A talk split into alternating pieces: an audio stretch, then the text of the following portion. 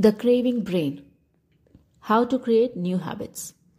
One day, in the early 1900s, a prominent American executive named Claude C. Hopkins was approached by an old friend with a new business idea. The friend had discovered an amazing product he explained that he was convinced would be a hit. It was a toothpaste, a minty, frothy concoction he called Pepsodent. There are some dicey investors involved. One of them had a string of busted land deals. Another, it was rumored, was connected to the mob. But this venture, the friend promised, was going to be huge. If, that is, Hopkins would consent to help design a national promotional campaign. Hopkins, at the time, was at the top of a booming industry that had hardly existed a few decades earlier advertising. Hopkins was the man who had convinced Americans to buy Schlitz beer by boasting that the company cleaned their bottles with live steam, while neglecting to mention that every other company used the same exact method. He had seduced millions of women into purchasing Palmolive soap by proclaiming that Cleopatra had washed with it, despite the sputtering protest of outraged historians. He had made puffed wheat famous by saying that it was shot from guns until the grains puffed to eight times normal size. He had turned dozens of previously unknown products Quaker Oats, Goodyear tires, Bissell carpet sweeper, Van Camp's pork and beans, into household names. And in the process, he had made himself so rich that his best selling autobiography, My Life in Advertising, devoted long passages to the difficulties of spending so much money. Claude Hopkins was best known for a series of rules he coined explaining how to create new habits among consumers. These rules would transform industries and eventually became conventional wisdom among marketers, educational reformers, public health professionals, politicians, and CEOs. Even today, Hopkins rules influence everything from how we buy cleaning supplies to the tools governments use for eradicating disease. They are fundamental to creating any new routine. However, when his old friend approached Hopkins about Pepsodent, the ad man expressed only mild interest. It was no secret that the health of Americans' teeth was in steep decline. As the nation had become wealthier, people had started buying larger amount of sugary processed foods.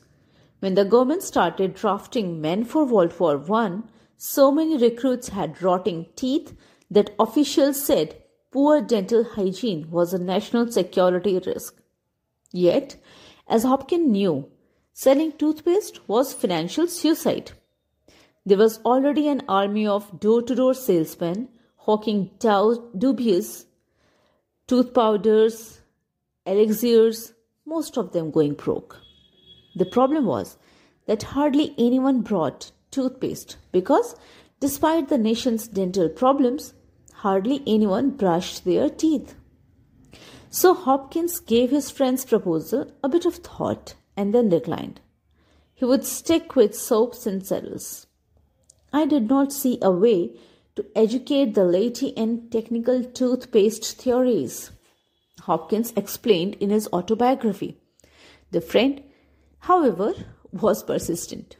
He came back again and again, appealing to Hopkins' considerable ego until eventually the ad man gave in. I finally agreed to undertake the campaign if he gave me a six months option on a block of stock. Hopkins wrote. The friend agreed. It would be the wisest financial decision of Hopkins' life. Within five years of that partnership, Hopkins turned Pepsodent into one of the best known products on earth and, in the process, helped creating a toothbrushing habit that moved across America with startling speed. Soon, everyone, from Shirley Temple to Clark Gable, was bragging about their Pepsodent smile. By 1930, Pepsodent was sold in China, South Africa, Brazil, Germany, and almost anywhere else Hopkins could buy ads. A decade later, the first Pepsodent campaign pollsters found that toothbrushing had become a ritual for more than half the American population. Hopkins had helped establish toothbrushing as a daily activity. The secret to his success, Hopkins would later boast, was that he had found a certain kind of cue and reward that fueled a particular habit. It's an alchemy so powerful that even today the basic principles are still used by video game designer, food companies, hospitals, and millions of salesmen around the world. Eugene Pauly taught us about the habit loop, but it was Claude Hopkins that showed how new habits can be cultivated and grown. So, what exactly did Hopkins do? He created a craving, and that craving, it turns out, is what makes cues and rewards work. That craving is what powers the habit loop. Throughout his career, one of Claude Hopkins' signature tactics was to find simple triggers to convince customers to use his products every day. He sold Quaker Oats, for instance, as a breakfast cereal that could provide energy for 24 hours, but only if you ate a bowl every morning. He hawked tonics that cured stomach aches, stomach aches, joint pain, bad skin, and womanly problems, but only if you drank the medicine at symptoms' first appearance.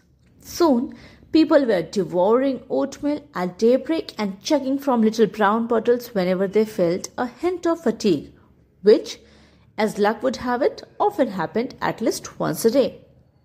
To sell Pepsodent, then, Hopkins needed a trigger that would justify the toothpaste's daily use. He sat down with a pile of dental textbooks. It was dry reading, he later wrote, but in the middle of one book, I found a reference to the mucin plaques on teeth, which I afterward called the film, that gave me an appealing idea. I resolved to advertise this toothpaste as a creator of beauty, to deal with that cloudy film. In focusing on tooth film, Hopkins was ignoring the fact that the same film has always covered people's teeth and hadn't seemed to bother anyone. The film is a naturally occurring membrane that builds up on teeth regardless of what you eat or how often you brush. People had never paid much attention to it, and there was little reason why they should. You can get rid of the film by eating an apple, running your finger over your mouth, brushing, or vigorously swirling liquid around your mouth. Toothpaste didn't do anything to help remove the film. In fact, one of the leading dental researchers of the time said all toothpaste, particularly Pepsodent, were worthless. That didn't stop Hopkins from exploiting this discovery. Here, he decided, was a cue that could trigger a habit. Soon, cities were plastered with Pepsodent ads. Just run your tongue across your teeth, read one. You'll feel a film. That's what makes your teeth look off color and invites decay. Note how many pretty teeth are seen everywhere. Read another ad featuring smiling beauties. Millions are using a new method of teeth cleansing. Why would any woman have dingy film on her teeth? Pepsodent removes the film. The brilliance of these appeals was that they relied upon a cue, tooth film, that was universal and impossible to ignore, telling someone to run their tongue across their teeth. It turned out was likely to cause them to run their tongue across their teeth. And when they did, they were likely to fill a film.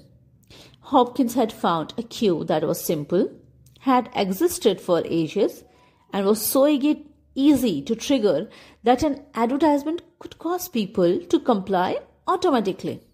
Moreover, the reward, as Hopkins envisioned it, was even more enticing. Who, after all, doesn't want to be more beautiful? Who doesn't want a prettier smile? particularly when all it takes is a quick brush with Pepsodent. After the campaign launched, a quiet week passed, then two. In the third week, demand exploded. There were so many orders for Pepsodent that the company couldn't keep up. In three years, the product went international and Hopkins was crafting ads in Spanish, German, and Chinese. Within a decade, Pepsodent was one of the top selling goods in the world and remained America's best selling toothpaste for more than 30 years.